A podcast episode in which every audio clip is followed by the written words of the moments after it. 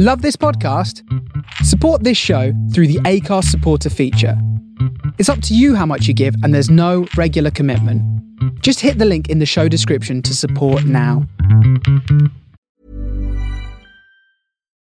Millions of people have lost weight with personalized plans from Noom. Like Evan, who can't stand salads and still lost fifty pounds. Salads generally for most people are the easy button, right? For me, that wasn't an option. I never really was a salad guy. That's just not who I am. But Noom worked for me. Get your personalized plan today at Noom dot com. Real Noom user compensated to provide their story. In four weeks, the typical Noom user can expect to lose one to two pounds per week. Individual results may vary. I'm Sandra, and I'm just the professional your small business was looking for. But you didn't hire me, because you didn't use LinkedIn Jobs. LinkedIn has professionals you can't find anywhere else, including those who aren't actively looking for a new job, but might be open to the perfect role, like me. In a given month, over seventy percent of LinkedIn users don't visit other leading job sites. So if you're not looking on LinkedIn, you'll miss out on great candidates, like Sandra. Start hiring professionals like a professional. Post your free job on linkedin dot com slash people today.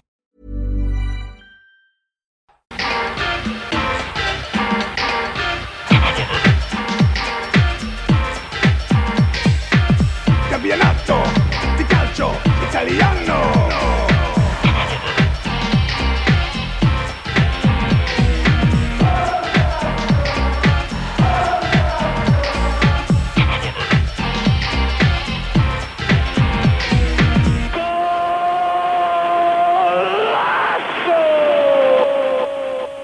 Guys, to be honest, I'm not even going to do an intro this week. Connor Clancy, Kev Puglielski, Vito Doria. Um, sorry, ah, there's been more. Should we just leave it there? Because I don't really know what else to say anymore. Kev, hello. Hi, Connor. Yeah, there's uh, certainly been more. I've limited my uh, screen time this weekend, and I feel the better for it. I I maxed on four full games and left the rest to highlights. Um, I think you've done more than me this weekend. Vito, how are you?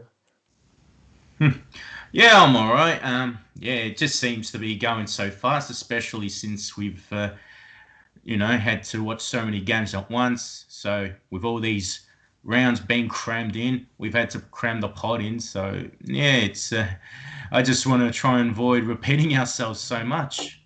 Yeah, I should say before, um, if you're listening to this on Tuesday, thinking that you're going to hear talk about last night's game between Inter and Torino, uh, just turn off, I suppose, because we're recording this on Sunday evening. It's probably going to be released on Monday morning before Torino-Inter, uh, or Inter-Torino, because, well, I mean, we had to find a way to do this, and this was the only way for us to do it this particular week. But, Kev, do you know what I've just realised? Um, this round of fixtures is the reverse of, of when we last met on that beautiful day in Torino. It was indeed. I I knew that. Yeah, I spotted it because I remember that game being so horrific and being sat there, God, soaked to my boxers, probably. Might have discussed this at the time, but have you ever been that wet at a football match before? No, that's that's probably easily the wettest. You know, especially that moment when the Titanic came past down alongside Turin High Street. Yeah, and at that point, I would have said the exact same thing. But since then, it might have been something we discussed in the pod at the time. I went to Udinese for, for I went to Udine for Udinese Cagliari, and the stadium there is in the middle of absolutely nowhere, and we got drenched as I was in the point of no return, basically. And I remember it rained for about three minutes, but it was as if someone had dropped the Atlantic Ocean on us in those three minutes. And I went inside and I shook my shirt, and like a puddle of water fell out of my shirt. And I, that has never happened to me before. Um, and obviously, being in Udine, I was quite far from home. It wasn't ideal. But anyway, um, right. So, guys, there have uh, there has been more football. And just looking at the results now, I'm kind of confused because I was convinced I watched Lazio Sassuolo live today, being Sunday. But that was yesterday afternoon that I watched that live. So that's where my head's at at the moment. But I suppose we should probably start with the most meaningful game of, of this round, which is round thirty-two, thirty-seven, who knows? It was Juve Atalanta. Atalanta went to Turin having having won nine games in a row. Juve off the back of a four two defeat against A C Milan. And it's fair to say, Vito Doria, that Juve will be delighted to have escaped with a point. Oh, absolutely. Uh, just watching this particular game, I thought, regardless of what people think of the penalties Juventus got or the interpretations from the referee of the penalty decisions, uh, overall, I thought Atalanta played much better. They were far more cohesive. Their key players stood out a lot more. And um, they probably should have scored more than the two goals than they did on Saturday night. When I think of this Juventus performance, I thought that Dybala looked like he was capable of uh, doing something and creating some spark. But even Ronaldo with the two penalties, I thought overall his performance was a bit under par, especially for his standards. And uh, if we look at uh, Juventus's right side, which was Juan Cuadrado, um, Adrian Rabiot and uh, Federico Bernardeschi, I thought they were largely outplayed during the game, especially with the way someone like Beretjim City was pushing forward. Timothy Castagne, he was uh, very strong on the left side, and uh, Remo Freuler was excellent. I thought it was one of the best games I had seen him play. I seem to think that about Remo Freuler ten times a season. You just you just watch him play, and he, he always seems to outdo himself, as I suppose you could say for, for the entirety of this Atalanta side. Kev, is Vito's assessment of the game something that you'd largely agree with, or have you another take on things? Um, no, I'd, I'd largely agree. I think um, because Juve are the, the reigning champions, you know, Vito went through a list of probably the things that, that Juve were, go, were doing wrong.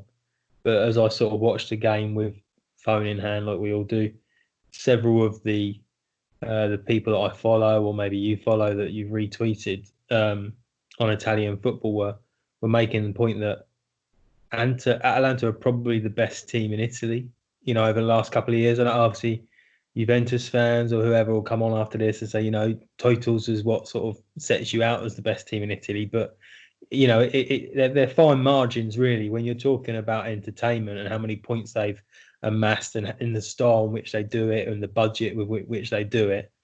You know, I, I think we do a disservice to talk about what Juve did wrong or how badly they played to not win, as opposed to Atalanta were the superior side for the majority of this game, and they were really, really unfortunate not to take all three points. If you take performance and compare it to expectations, I don't think there's any doubting that Atalanta have been the best performing team in Italy this season, um, probably last as well. And even forgetting taking expectations into it, if you look at the points amassed since January first, as we discussed on the last pod, which seems like yesterday, Atalanta are top of Serie A. And that doesn't change now, obviously, because Lazio lost and Juve drew with Atalanta, who were the closest to in that list at the time. Um, but this, I, I felt like, personally speaking, this Atalanta performance went one beyond what we've even seen from them over the last nine months, twelve months, whatever, however long this season's been, and over the last four years under Gasperini. There was the a great video doing the rounds on, on Twitter. I retweeted it as well, which was in the build-up to Duván Zapata's goal. Atalanta kept the ball for eight minutes and eleven seconds without Juventus getting a single touch in Atalanta's own half. Obviously, Juve had a few touches here and there to, to commit a foul or to take a goal kick.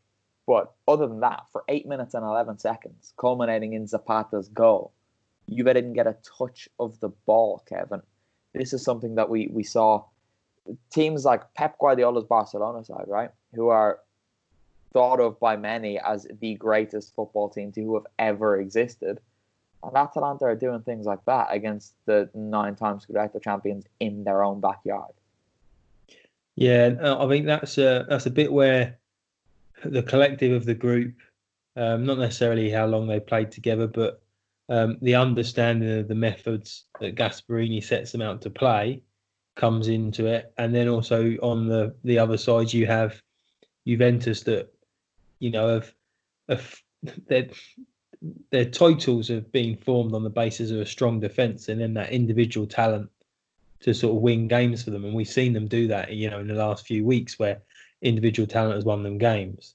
But when you've got something like Atalanta have got, and you know, it's it's it's smooth, the transitions of play. You know, what can you say? Gasperini's done done wonders there.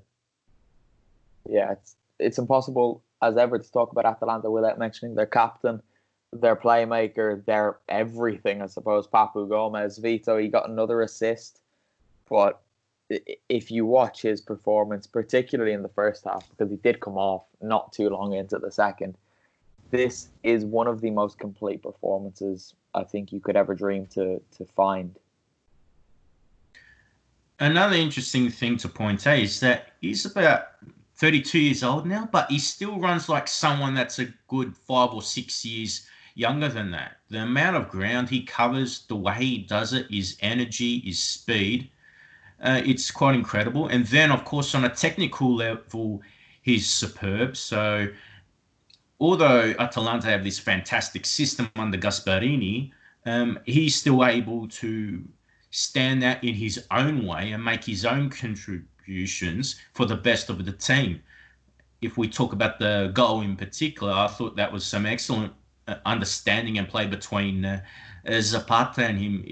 I mean, for all the excellent combination play that Atalanta perform in general play, I thought with that goal, just the two of them and their individual class really shown in that particular moment. And uh, yeah, just uh, with uh, Papu, he's been outstanding for this team, and uh, yeah, definitely someone that should be in the Serie A team of the season uh, for any sort of, you know, T V channel or programs, websites, newspapers and so forth, because he's looking outstanding even at thirty-two. I remember you said that when you're compiling your team of the season in a couple of weeks, Sam. So I'll be keeping an eye out on that one, Vito. But no, you're He'll absolutely make it. right. It, and, and so he should, right? He, he should be one of the first names on the Serie A team of the season this season and each of the last four. I mean, he's just been so consistent. And what's most impressive about Papu in particular is that every season he's slightly changed under Gasperini. In, in Gasp's first season, he was pivotal. Second, even more so. Third, even more so. And this season, even more so. But this season, he's doing it in a completely different role. And it's a role that we first really saw from him here in Parma, actually, in March twenty nineteen, where he basically just decided himself, okay, I'm going to play central midfield today. And since then, he's done it quite often. And he did it against Juve. And Vito, the, you, you mentioned that he's thirty-two now. Do you think this new position that he has kind of carved out for himself is something that could add a couple of more years to his career? Definitely. When he first arrived in Italian football, he came as a winger. So um, I don't think he was a speed merchant, but uh, he definitely did have the speed, and uh, he had some technique back then already. He did show the skills off when he was at Catania. As he has evolved since joining Atalanta, um, he's played in different positions. Um, he's developed greater comfort on different parts of the pitch, and especially this season and maybe the one before, he has started to develop this comfort in dropping into deeper positions. So I think with experience, and when you consider his age, eventually that speed's going to wear off, and even the stamina might um, take a bit of a hit as well. So if we can use his experience to best effect and sharpen what is already a rather a fine football brain already, I think uh, that will make a difference as uh, his uh, career eventually comes to a close. I would agree with that, Kev. Last thing on Atalanta then, we kind of joked about it the other day and people were speaking about it as well on, online, but I mean, Atalanta Atalanta and the Scudetto, right? It was it was never really going to happen this season. We were, we were saying that more in jest than anything else, but if you look at this squad of players, you're going to question, why would any of them leave this season?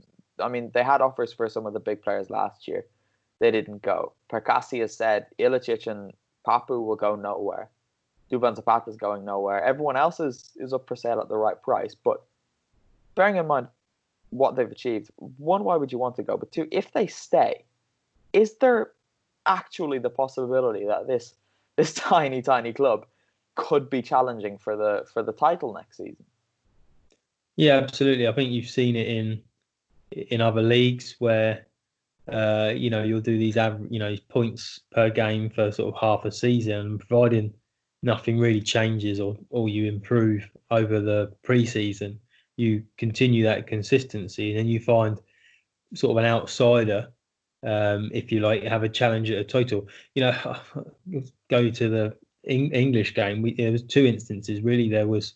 Uh, Klopp's Liverpool before they came one point behind City with ninety-seven points, and there was Leicester almost took on the form from when they kept themselves up. If if they maintain this level of consistency, picking points up at this rate, they can challenge for the Scudetto next year. It's crazy to say, isn't it? But I actually can't disagree with you. I really can't. Gasp said it himself. Well, the, all of the players said, "Look, the Scudetto is nothing we're thinking about." But Gasperini spoke about how playing in the Champions League early in the season cost them some points. And if you think that some of their slips, particularly I remember the one at Bologna when they lost after qualifying from the Champions League group stages, and it was they, the players looked hungover at the Dallara that day.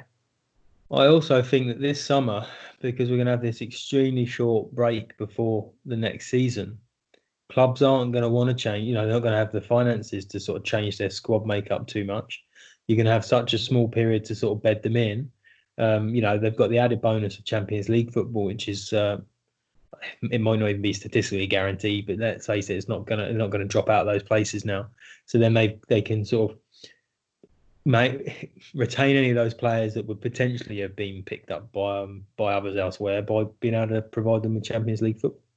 Yeah, well, they're now thirteen points clear. They're they're still third ahead of Inter's game. Obviously, they they probably dropped down to fourth, but they're four, thirteen points clear of Roma with five rounds of fixtures left to go. eighteen. Um, five rounds is fifteen points, but we'll overlook your oh. maths again. Um, but that's as confirmed as it can be without being mathematical, right? A thirteen-point swing in five rounds of fixtures when you're a team who have been, I mean, conquering everything in front of you this season, it is not going to happen. Atalanta will be in the Champions League again next season. As um, my dad has become a, a keen user of Twitter recently, I saw him respond to someone that it's great because they have two paths into next season's Champions League. They can finish top four or go on and win this season's competition. He's loving it.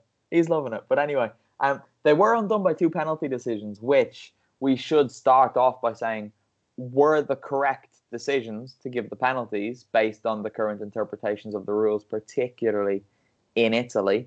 But when you look at the penalty decision that Parma weren't given in Rome that we discussed last week, where Gianluca Mancini leaned into the ball and stuck his elbow out, and then you see Daron pulling his arms away into his body, the ball clips his elbow. Luis Muriel had the ball kicked at him from a yard away. It's just more frustration, Vito, about these current rules. I agree. One of the main problems too is also consistency, not just the interpretation. When you consider those two things, interpretation and consistency, I think it just makes it very frustrating for um, Italian football fans to really keep track of what's right, what's wrong, so forth.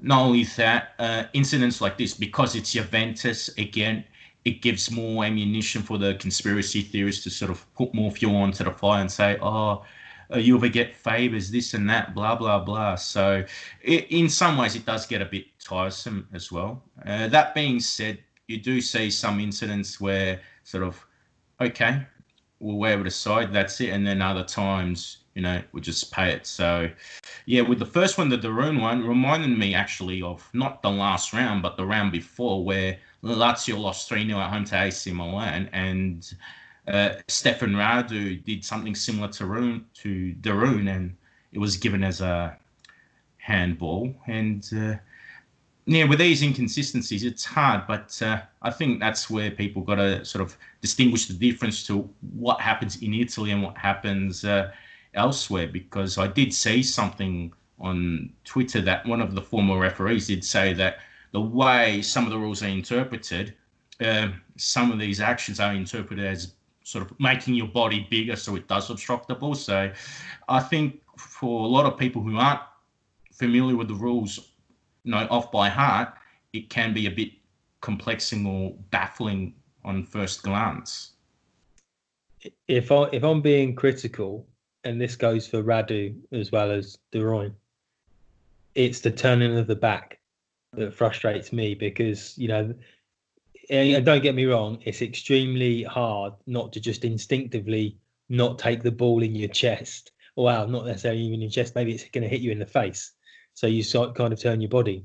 But those two, because they've turned their body, it's almost made a, you know, it, it's put their elbow in the way of the ball, whatever. So again, it's very hard not to do that. But I think of, of either of the handballs, because they've turned their body, they've kind of brought their elbow in contact with the ball as opposed to just like taking one straight in the chin or whatever. Mm, this is the interesting. A lot of people were talking about the the one against Doron being the the most egregious, but I actually thought the opposite, because Doron's arms were originally behind his back and he took them out and then took them in. I could understand why that was given, but the Muriel one, I mean, Muriel was just standing there and he was running, so his arm was it was in that position and it was kicked at him from.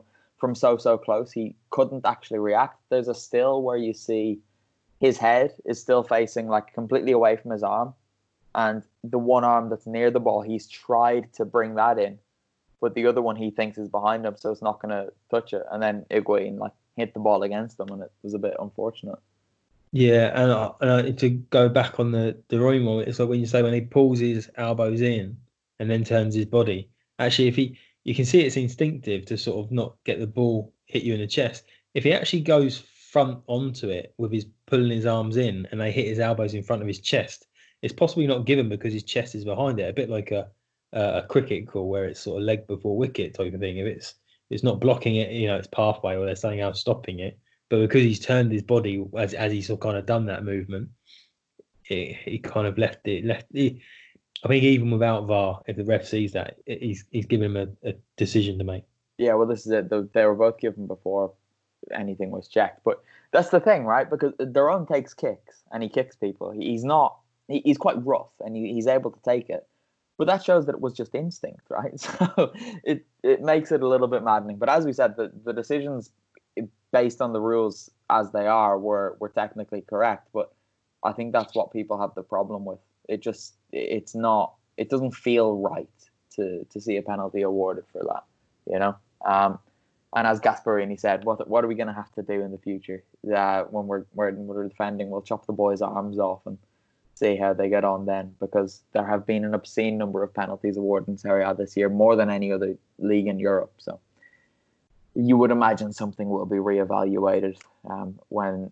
everybody who makes those decisions, I F A B or whoever it is, sit down and, and convene again. Anyway, um, the other Scudetto challengers, or ex-Scudetto challengers, let's be honest, Lazio lost again.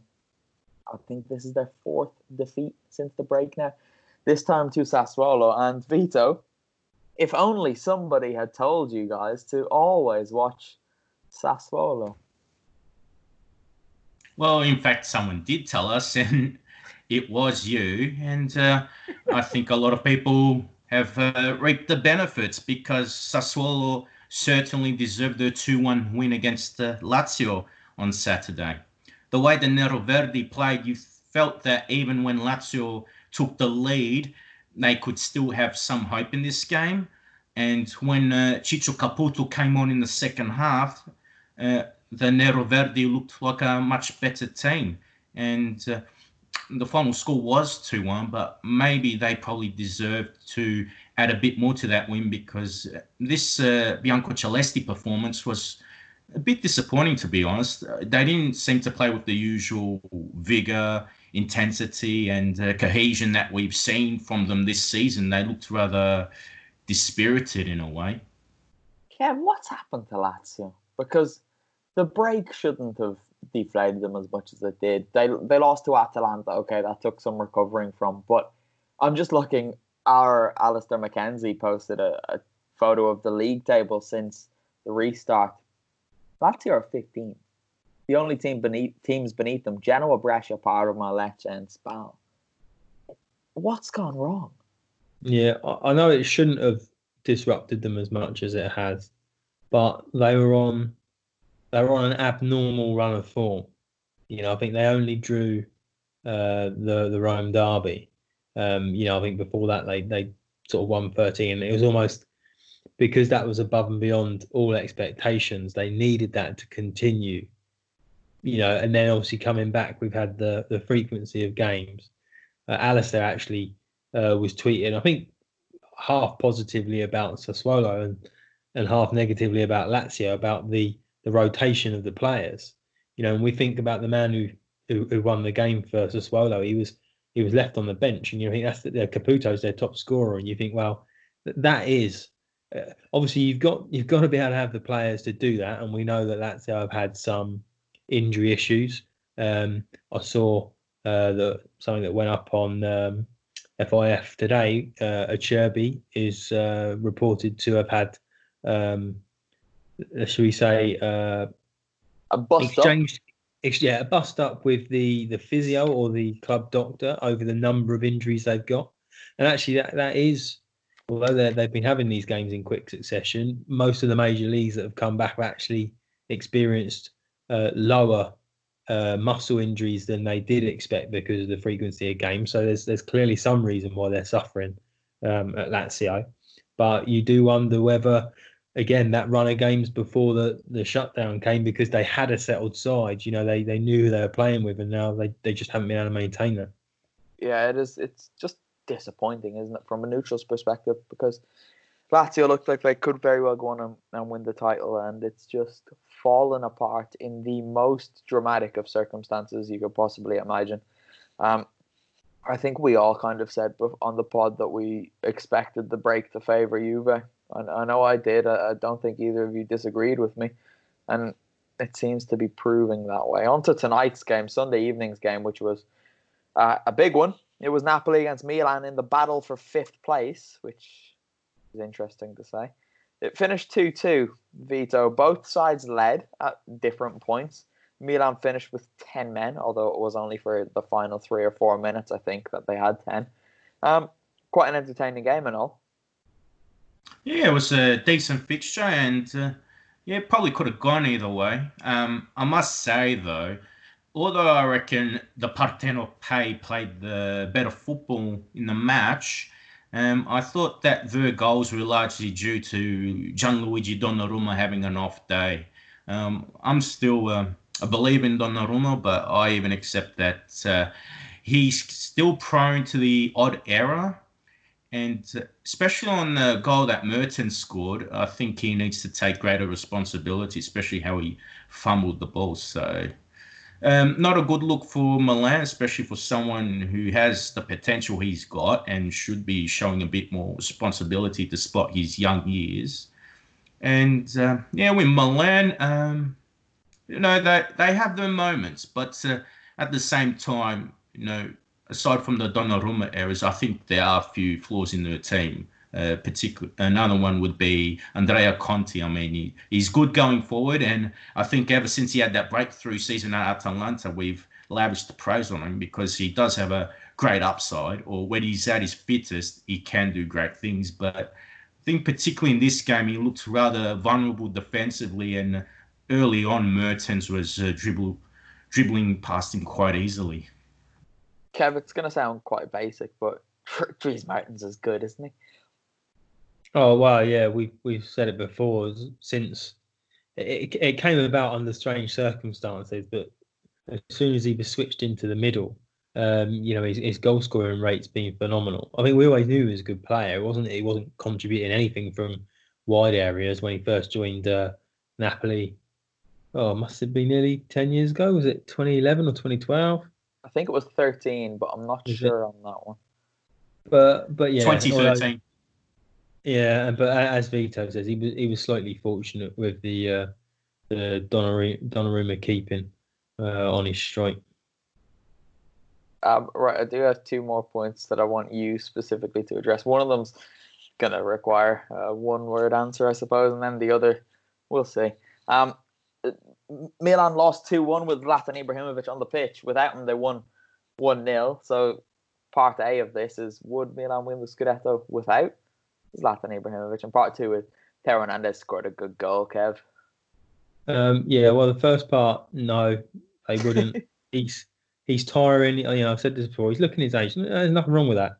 And obviously, it, it's warm in Italy this time of year, particularly south in, in Naples.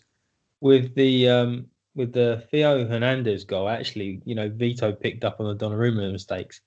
I actually couldn't work out what Ospina was doing. The first first part of this, give Hernandez the credit. Pulls the ball out of the sky, hits it first time. You know, keeps keeps his eye on the ball. But I can't work out Ospina if you watch him.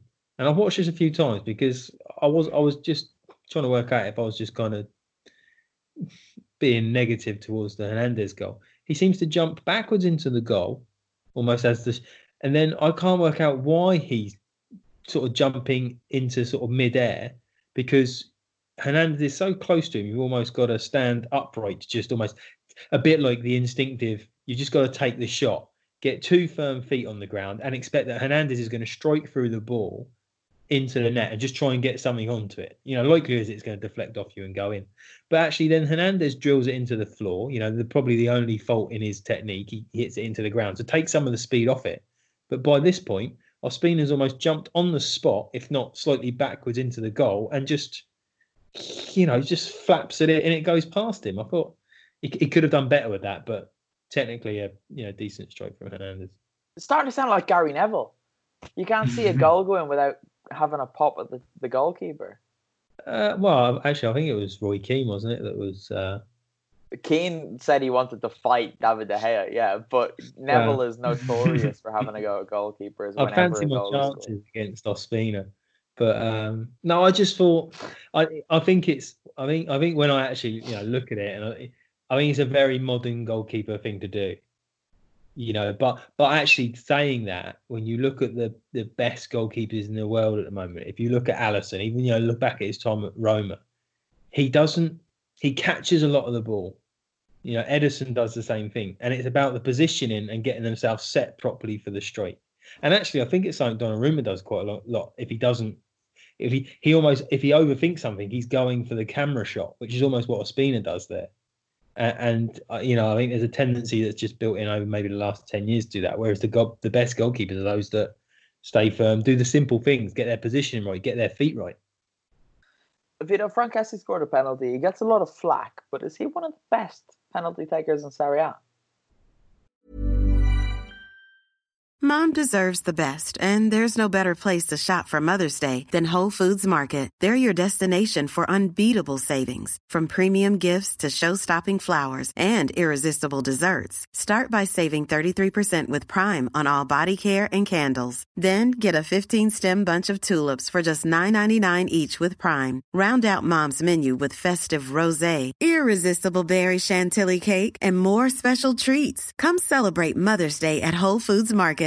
I'm Sandra, and I'm just the professional your small business was looking for. But you didn't hire me, because you didn't use LinkedIn Jobs. LinkedIn has professionals you can't find anywhere else, including those who aren't actively looking for a new job, but might be open to the perfect role, like me. In a given month, over seventy percent of LinkedIn users don't visit other leading job sites. So if you're not looking on LinkedIn, you'll miss out on great candidates, like Sandra. Start hiring professionals like a professional. Post your free job on linkedin.com slash people today. Wow. Nice. Yeah. What you're hearing are the sounds of people everywhere putting on Bombas socks, underwear, and T-shirts made from absurdly soft materials that feel like plush clouds. Yeah, that plush. And the best part? For every item you purchase, Bombas donates another to someone facing homelessness. Bombas. Big comfort for everyone. Go to bombas.com slash ACAST and use code ACAST for twenty percent off your first purchase. That's bombas.com slash ACAST. Code ACAST. Well, he doesn't uh, do anything fancy. He just bangs it in and that's it. So, um, yeah, um, it's good to have him as a penalty taker. Just nice, composed, banging in, keep it simple.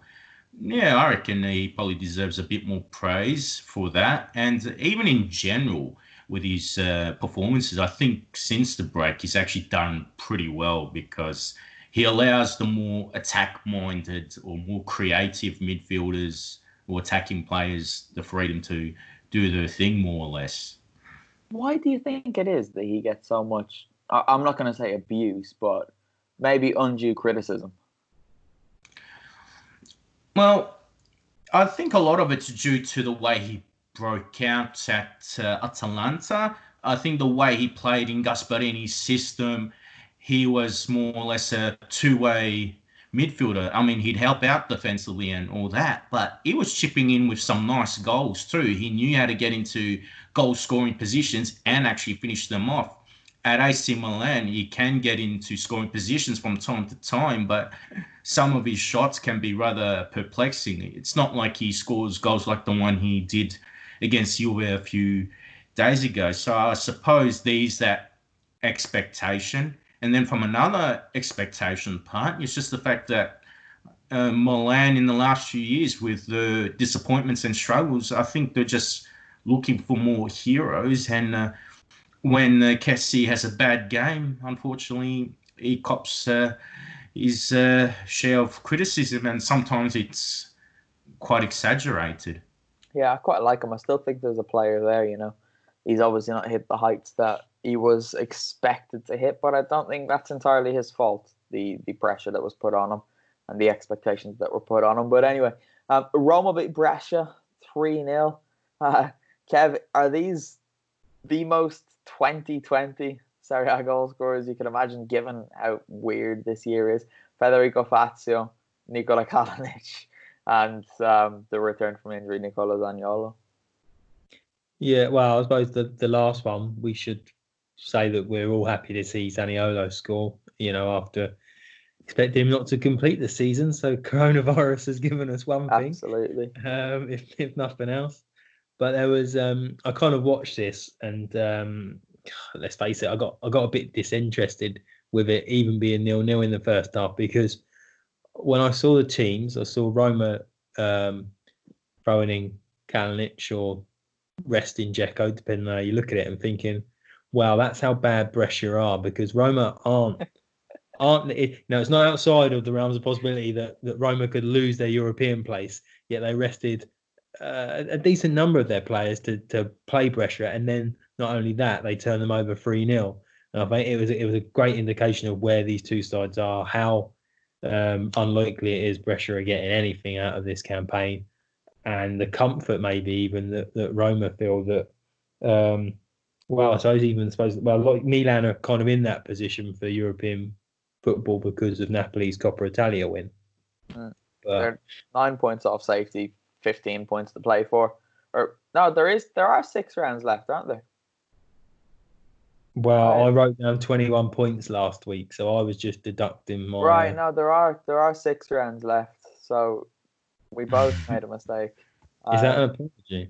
No, we both made a mistake. You said three by five was eighteen. Um, I said thirty-eight minus thirty-two was five. So we both made errors. We both... oh, I just said eighteen. You're going to have to go back so, and check that recording. Okay, yeah, there are there are eighteen points left to play for. I'll hold my hands up there. Um, Brescia are nine points off safety. They're gone. Them and Spall, it's done. As done as it can be without it being done. So there is that just, just that one place left to play for, which is probably going to be a straight shootout between Genoa and Lecce. But anyway, we'll come to that in a moment. You were speaking about people, Kev, that not to... not to trivialize the virus or anything like that, but that this break has given a, an opportunity to, and Nicola Zaniolo is obviously one, Roberto Inglese is very much another, and I cannot quite express just how happy I am that it was him, Roberto Inglese, who scored in the ninety-sixth minute to complete yet another Parma comeback in stoppage time this season at the Tardini. Thanks, guys. I really appreciate that, considering I do all of their games. But it was his first game in one hundred seventy-six days and his first goal in two hundred eighty-six days. Kev, guess what minute of the match his last Parma goal came in? It's either going to be early or late, but I'll go ninety plus one. eighty-eight. You're close, you're close. It was the eighty-eighth minute, and that too was a decisive goal. Um, I'm pretty sure he came off the bench to beat Torino three two back in, I believe, September. So it's great to see Bobby English back and back on the goals. Kev, you look like you're itching to say something. Yes, I didn't want to interrupt. Um, did he start this evening? He didn't start this evening. He came on in the second half. He uh, he seemed to have quite a big impact on the highlights, and I was just considering him for my player of the week. So. Um, he he cannot be a contender for player of the week unless it's a sentimental thing. He had two real involvements. One of them was a shot cleared off the line when it was still two nil, and then he got the goal to to level it all up. But I mean, in terms of the emotion, I wouldn't be opposed to him getting it, because he's had a horrible couple of years, and whenever he's played for Parma, he's looked so promising and he brings so much to the team. And I do think Parma are a far better side with him in it. But yeah, um, maybe that's something we'll discuss a little bit when when we go off air with the, the Mister Team of the Week, Vito Doria, as well. Probably has a say on that. But Vito, the, the Derby della Miglia, I mean, what a terrible start from Parma. They were two nil down after sixteen minutes, I think it was. But what is it about this side? They just they keep making comebacks that you don't expect them to make. It's quite remarkable, because with Parma, um, I find them to be a more effective and workmanlike side than a team that has any um, general flair, if you like. If anything, the flair will come from players like Kulusevski and Gervinho, and they do have a couple others, but. Uh, Aside from those two, um, they have a lot of the, a lot of grit and solidarity in this team. So I think uh, what Roberto D'Aversa has done is created a side that's really going to make things tough for any opponent, regardless if it's Bologna or someone else. So also, Juraj Kucka, I think he gives the team a lot of energy and uh, strength. So he's always someone that's going to uh, put in a good shift uh, for D'Aversa and the rest of the side. So I think when you have those combative players that can still do something on the ball as well, I think that makes a difference too. And if you have the right mindset, which Parma do have, they're not a team that will be complacent, even if they're not a team that will play in a gung-ho manner. They are a team that will play till the final whistle, and it's evident that they did it today against the Felsinei. I'm writing a piece about this at the moment, but it's something that needs to be discussed, because in seven Parma games this season, there have been goals scored after the eighty-eighth minute. And in five of those games, the results have been, or the, the goals have been result changing. So a, an equaliser or, or a winner. Um, against Sassuolo, Torino, Brescia, Roma, and now Bologna, those, those goals have gone in Parma's favour. Only against Milan and Inter have they not.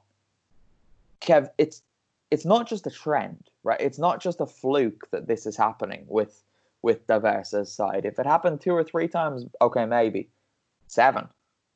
Yeah, no, I think um, doing that so consistently builds a confidence, and you can actually see it in the latter stages of of, of games where. You know, you'll know as um, someone that's actually in a stadium quite often that you can kind of feel the way that the game's going. And I, I actually watched it going back to Lazio for a second, almost the opposite of that. So against, I think it was against Torino. It was certainly against Lecce, where there was just a sense of panic. You know, they had a lot of the ball towards the end of the game, but it, it the players was almost, you know, there's too much urgency. Um, a, a lack of idea of where they were going with it, whereas you watch Parma and you feel it coming, because you can almost feel their confidence that if they keep, if they keep doing what they're doing, you know, what they know they're doing. And again, with other sides, again, you know, I'm probably not just say that this is Lazio, but other sides when it comes to these final minutes, they're just lumping the ball in. You know, it's out it's out of context as to how they usually play. You know, they don't usually put long crosses, whereas Parma just continue as they've been playing, with a confidence that a goal will slowly come, and it comes. And, and I think it's, it's it's doing it, and it's almost becomes then um, muscle memory, whatever we call it. Yeah, I think you're absolutely right. And I was speaking to to Alistair McKenzie about this shortly after the, the final whistle in the, the Napoli game, which he did the report for. He was asking me, oh, how did you, how did you enjoy your um, your rewrite at the Tardini? And I said something which I think he, Alistair probably thought I was joking, but I'm deadly serious, which is that when I'm at a Parma game now, I don't write very much until there's about five minutes left, because what's the point? It always has to be rewritten. So I leave it until the last possible minute now. And even tonight, left until the ninety-first, it was ready to go. And I still had to, to rewrite it all. They just keep doing it. It's crazy. And after they got that first goal through Kurtic, as soon as they started attacking again, there was a feeling. The the press box was a bit more full than it has been.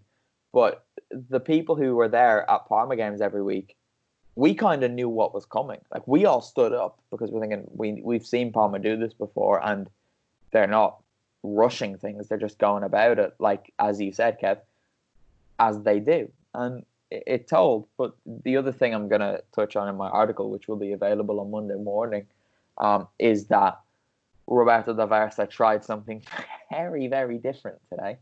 Uh, Parma, obviously, four three three every week, more or less the same eleven as well. And if not, you know what the changes to that eleven are going to be. D'Aversa named a team today that nobody knew what was happening.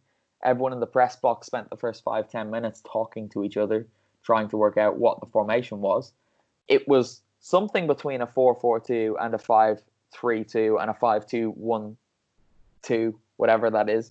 Um, and it was a disaster. Then the second half, Kulusevski and Karamok Namani went back to four three three, and Parma were excellent. So I don't think D'Aversa will be trying any tactical rotations in the, in the coming weeks. Uh, maybe if he works on some of those over the summer, he'll be more confident, and the players will be more at ease with the new system. But um, big point for Parma. I'm happy for them. Absolutely over the moon for Bobby English. How can you not be? Nice guy, lovely hair, great striker, and he's been through it. He's been through it. On to some ah some positivity from you, Vito Doria. Genoa two, Spall nil. A big boost for the Grifone in their in their survival hopes. Yeah, well, Spall had two jobs to do. I mean, one was to sort of enhance any chance of them trying to survive, and the second one was try and beat Genoa. They failed on both counts. So, yeah, that was disappointing. And at least for Genoa, they can count on the experience of uh, Pandev and Schöner to put the ball in the back of the net. Pandev's amazing, Kev, isn't he? He's seventy-three years old and he's still doing jobs. Yeah, see, when this ball sort of fell to him, as soon as he kind of took that touch past the Spal defender, even though it was coming onto his weaker right foot, I think I said goal before it went in, because you know because I fully expected him to put it you know put it past the keeper. And then almost continually for the rest of the afternoon, particularly because uh, Vito's man um, uh, Quagliarella scored. Nearly forgot it then. Um, I was wondering, yeah, I think they must be about the same age, and I was thinking, actually, who's had the better career in uh, in Serie A? But but to give Pandev obviously some love before we move on to, to Sam later, you know the, what he's done, not being a not being an Italian, um, you know the what, what he gave to Lazio, what he gave to Inter, what he's doing now for Genoa. I think actually his experience to sort of get them over the line in these games where it's crucial they pick up points will be crucial to Genoa staying up. Considering Goran Pandev won the Coppa Italia with Lazio, Serie A, the Coppa Italia twice, the Supercoppa, the Champions League, the Club World Cup with Inter, the Coppa Italia twice with Napoli, I think Pandev's had the more decorated career. But yeah, I think, but then you get someone like Quagliarella. I, I think the issue with Quagliarella is he'd not won so much, but had a longer period where he maybe became somebody's top scorer. Then you can kind of, you know, balance those out, you know, maybe not being so decorated because, well, let's say a, a Di Natale, you know, what he gave to Udinese didn't win that many trophies, but you'd probably argue that he was, you know, about level for the influence that he had as Pandev, either, you know, across other clubs. But anyway, that's probably for another longer podcast. It is crazy how long Pandev has been in Serie A, though. I mean, he came to Italy in two thousand one. He's been here since. He's only had one club outside of Italy. He's played for Inter, Spezia, Ancona, Lazio, Inter, Napoli, Napoli. Oh, sorry, then Galatasaray and then back to Genoa. But it's not a bad career he's had. So, Pandev, I think this is his last season as well, Vito. Am I right in that? I think he's retiring at the end of this season. Ooh, I've got to be honest. Uh, I think I might have stumbled upon something saying that he will call it quits, but uh, don't quote me on it, but uh, look, yeah. putting aside that he's at Genoa, I think overall he's had a pretty impressive career. And when you consider that probably out of all the former Yugoslav republics, uh, North Macedonia is probably the one uh, that's probably not as uh, illustrious or has had the richer football history in comparison, comparison to, say, Serbia or Croatia.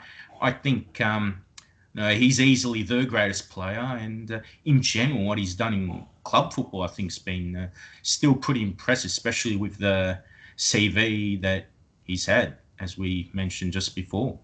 There's an article for one of you to write for the end of the season, um, an ode, a tribute to, to Goran Pandev. So we'll speak after.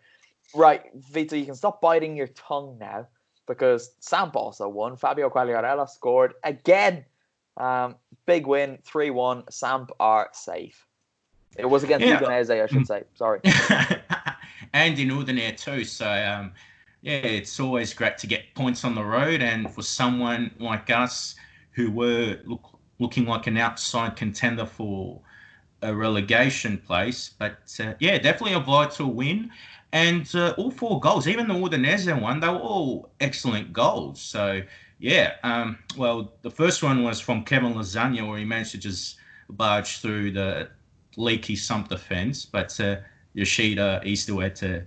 You know, shrug him off, so that was pretty good. But Quagliarella, well, that goal was nice. Torsby with the long ball into the box. Ekdal knocks the ball down, and then nice swing from Quagliarella. And the thing is, that Quagliarella goal wasn't the best goal of the game. The best goal of the game was the goal to make it two one from uh, Bonazzoli. Um, yeah, it was a nice ball into the box. I think it might have been Ekdal, I can't remember. But uh, uh, the ball took a deflection off a Udinese defender, and then Bonazzoli, for his third goal of the season, uh, beautiful bicycle kick. I mean, uh, he was, he's a guy that was touted to become something special. He hasn't lived up to it yet, but that was a fantastic strike. And then Gabbiadini. After that, Yoshida long ball, Bet Neutink, who had just got a goal disallowed. Uh, beautiful first touch on the outside of his left boot, and then just to curl it in. I mean, sumptuous goal. I wanted to ask you about Bonazzoli, because he, you touched on it.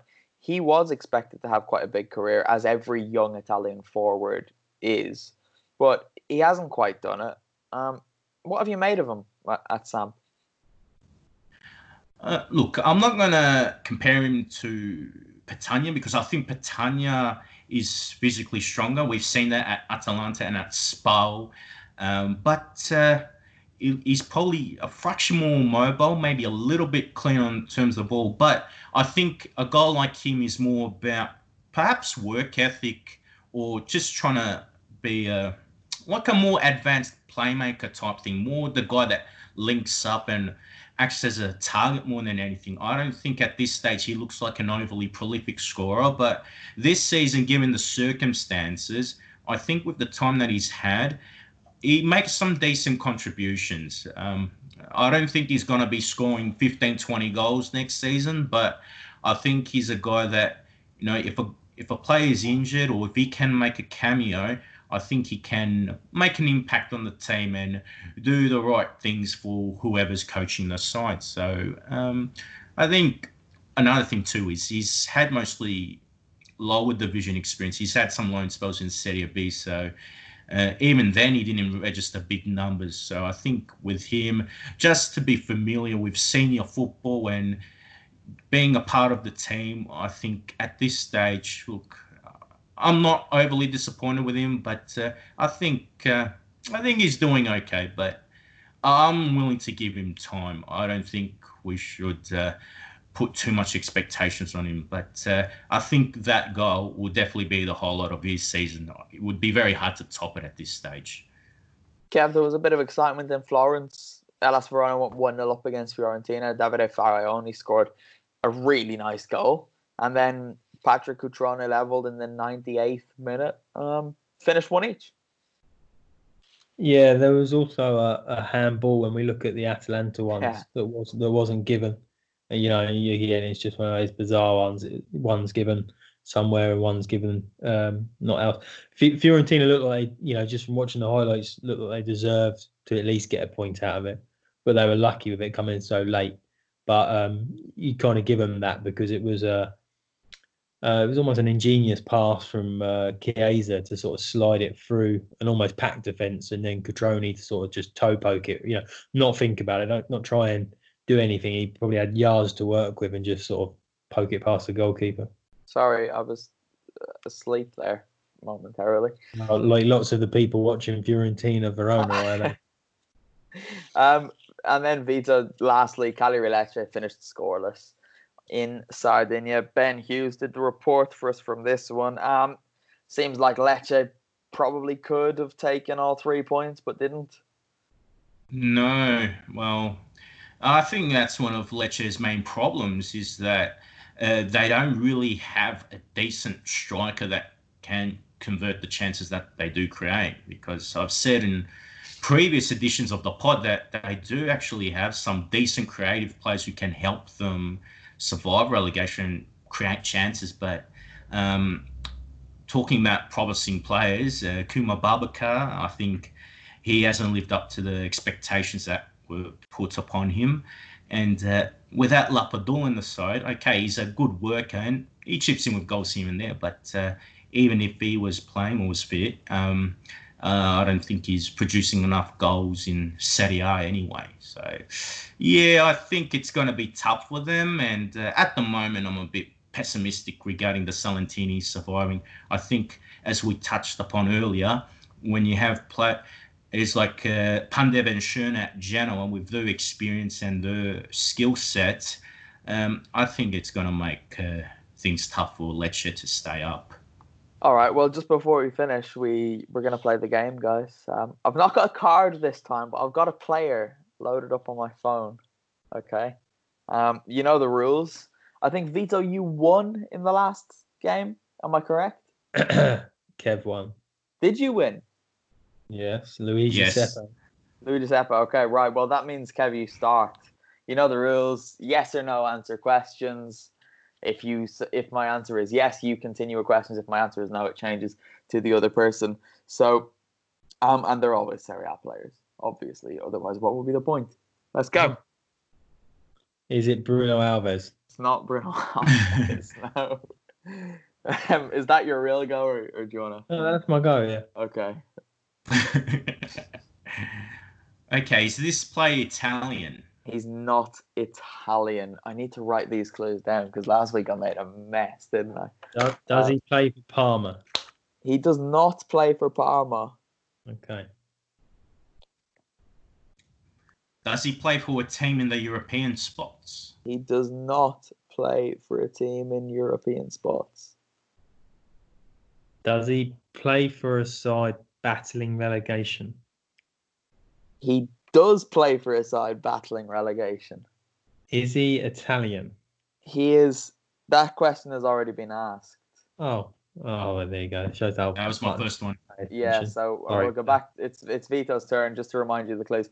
He's not Italian. He's not a Parma player. He's not competing for Europe. He is battling against relegation. Okay, foreign player. Okay. Um... Right.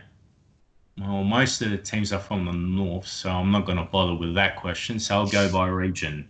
Um, okay, is this uh, player... Okay, uh, does this player's club come from uh, Lombardia?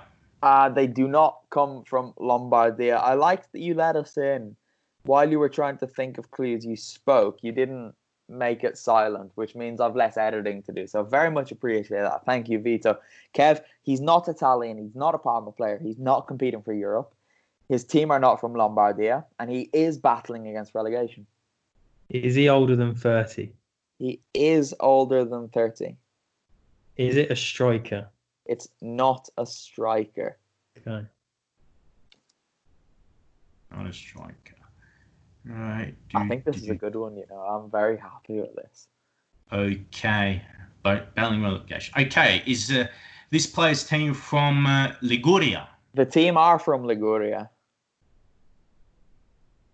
Okay. Is this a Sampdoria player? It's not a Sampdoria player. So, Kev, you know what that means, but I'm not going to tell you just in case you don't. No, I know what it means. I'm now, I'm now thinking of their foreign players. This is the most excited you've ever been about this game. I feel like I've got a good one. Oh, not sure about that. Um, so, they play for Genoa. They do play for Genoa, yes. Uh, are they an attacker? Right, well, Vito has already asked if no, they're a striker. Strike? No, I actually asked okay, striker. Okay, right. You could have. Uh, see, I didn't want to go midfield because you might class somebody as an attacker or a winger. Okay, right, fine. Um, they're not an attacker, no. Okay. um, okay. Right, is this... Right, is this player a midfielder? He's not a midfielder. No, Vito, I want you to win this one, but I don't. Uh-uh. I think your knowledge will win in the end. I don't think Kev's gonna get it.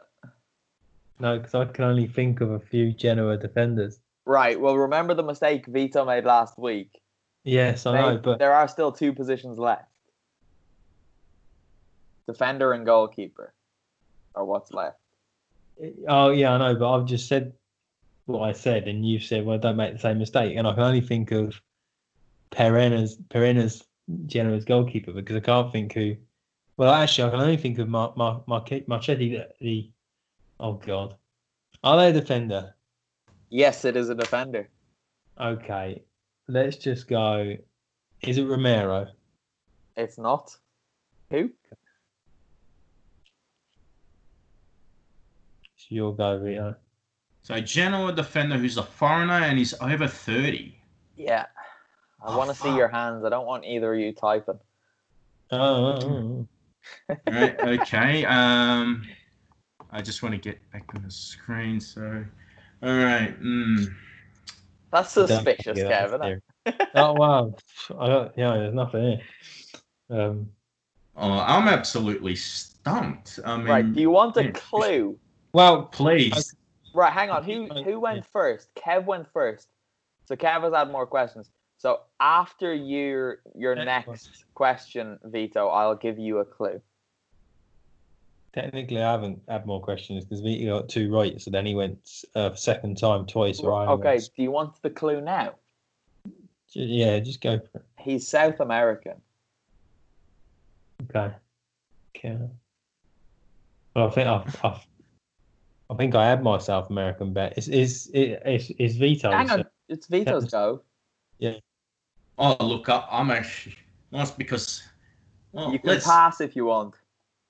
Yeah, I want to pass because I'm I'm absolutely stumped. Oh man, who's who's a foreigner? Oh, I, I know who it is. This is such a good one. I'm so happy about this because you I know both who it definitely is, know. They're still there. You hmm. know who it is, but you don't know if he's still there. Yeah, so I'll, I'll, have, I'll have a question before I announce the name. So, has he captained Genoa? Oh, I don't know. Okay, then I'll just come out and say, is it Nicola Bodiso? No, it's not.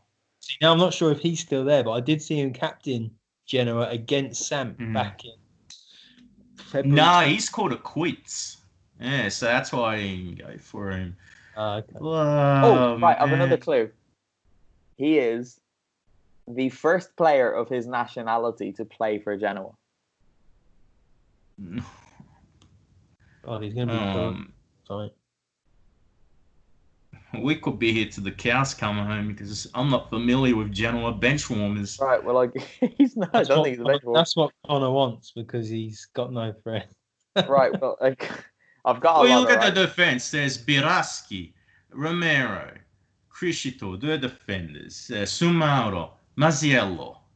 Uh, who's this Bacala? I mean, are we meant to care about this, Stronzo? um, I wonder if I've made a, a really big mistake. I don't think I have. Um, right. If you have, it's the end, it's can the you end give us the right answer? According to Wikipedia, oh, he has fifty-eight caps for his country mm. and twelve appearances for Genoa, as well as playing for two other Serie A sides. One is a bigger club than Genoa, one is a smaller club than Genoa. Both are heavily ridiculed on this podcast. And he's over thirty. Yeah. Whose goal is it now? Oh, wait, wait. Now uh, now I've realised it. I, and that's because I've totally forgotten that he's actually gone there. Right, well, this is... You've got it then, I think. Is it my turn? Oh, it is your turn, yeah. Is it Christian Zapata? It is Christian oh, Zapata. Cool. Yeah, is there, yeah. Damn. Is it true that he's Duvan's cousin, or is that like a myth? He played the no, other week. I, I've heard that... No, I've read they're actually cousins. Yeah, yeah no, they've, I've even seen in an interview in La Gazzetta dello Sport, yeah, they talk about, you know, how they're cousins and... Okay. Let me just yeah. take note. So, oh, yeah. the score guys... post-COVID is one each. Yeah. yeah. Aside from the fact I haven't been watching Genoa lately, I mean, uh, Z- Zapata, I think in the later half of the season, he hasn't played as much. So, yeah, you know, that's why he clicked. You know, you know what? There, there's a couple of podcasts that I listen to, and uh, they have a gambling advert at the end or a gambling section. And that's when I turn off. And I imagine any listeners to this podcast. Oh, yeah. Turn off when they get to this game. I mean, I'm not doing. I'm not doing it for that. I don't care about them. I'm doing it, I'm doing it for me. I just enjoy seeing Kev sweat a bit and getting a bit annoyed. Yeah, oh. I'll tell you which clue was the giveaway was the fact that they were clubs that get ridiculed. You know, yeah, I thought that. Like, I was, and I, thought, I was. We, we criticised Udinese or poked fun at Udinese, so I thought, yeah. I South was about America. ten seconds away from telling you his surname, seeing if you get it first. Uh, say goodbye, guys. Bye. Ciao, ciao, everyone.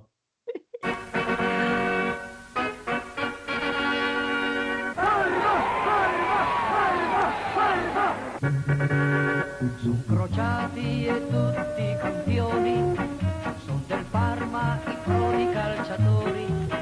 Vinceranno.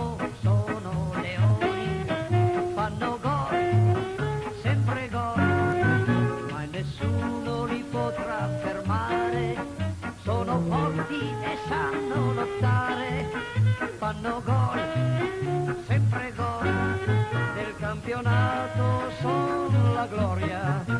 Forza Parma, forza Parma, questo è il grido di battaglia. Forza Parma, forza Parma, con I gol, sempre gol. Siamo tifosi e con trombe bandiere. Accompagniamo la squadra del cuore con il grido "O Parma, sei forte!" Batteremo le squadre avversarie, mai nessuno li potrà fermare. Sono forti e sanno lottare, fanno gol, sempre gol, del campionato sono la gloria. Forza Parma, forza Parma, questo è il grido di battaglia. Forza Parma, forza Parma, di, di gol, sempre gol.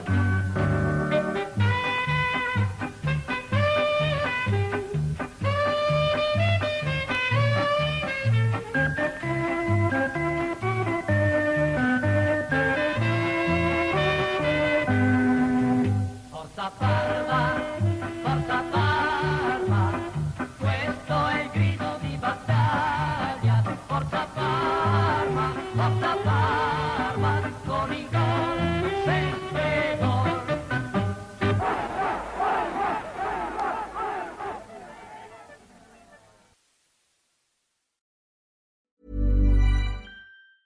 Mom deserves the best, and there's no better place to shop for Mother's Day than Whole Foods Market. They're your destination for unbeatable savings. From premium gifts to show-stopping flowers and irresistible desserts, start by saving thirty-three percent with Prime on all body care and candles. Then get a fifteen-stem bunch of tulips for just nine ninety-nine each with Prime. Round out Mom's menu with festive rosé, irresistible berry chantilly cake, and more special treats. Come celebrate Mother's Day at Whole Foods Market. Mom deserves the best, and there's no better place to shop for Mother's Day than Whole Foods Market. They're your destination for unbeatable savings, from premium gifts to show-stopping flowers and irresistible desserts. Start by saving thirty-three percent with Prime on all body care and candles. Then get a fifteen-stem bunch of tulips for just nine ninety-nine each with Prime. Round out Mom's menu with festive rosé, irresistible berry chantilly cake, and more special treats. Come celebrate Mother's Day at Whole Foods Market.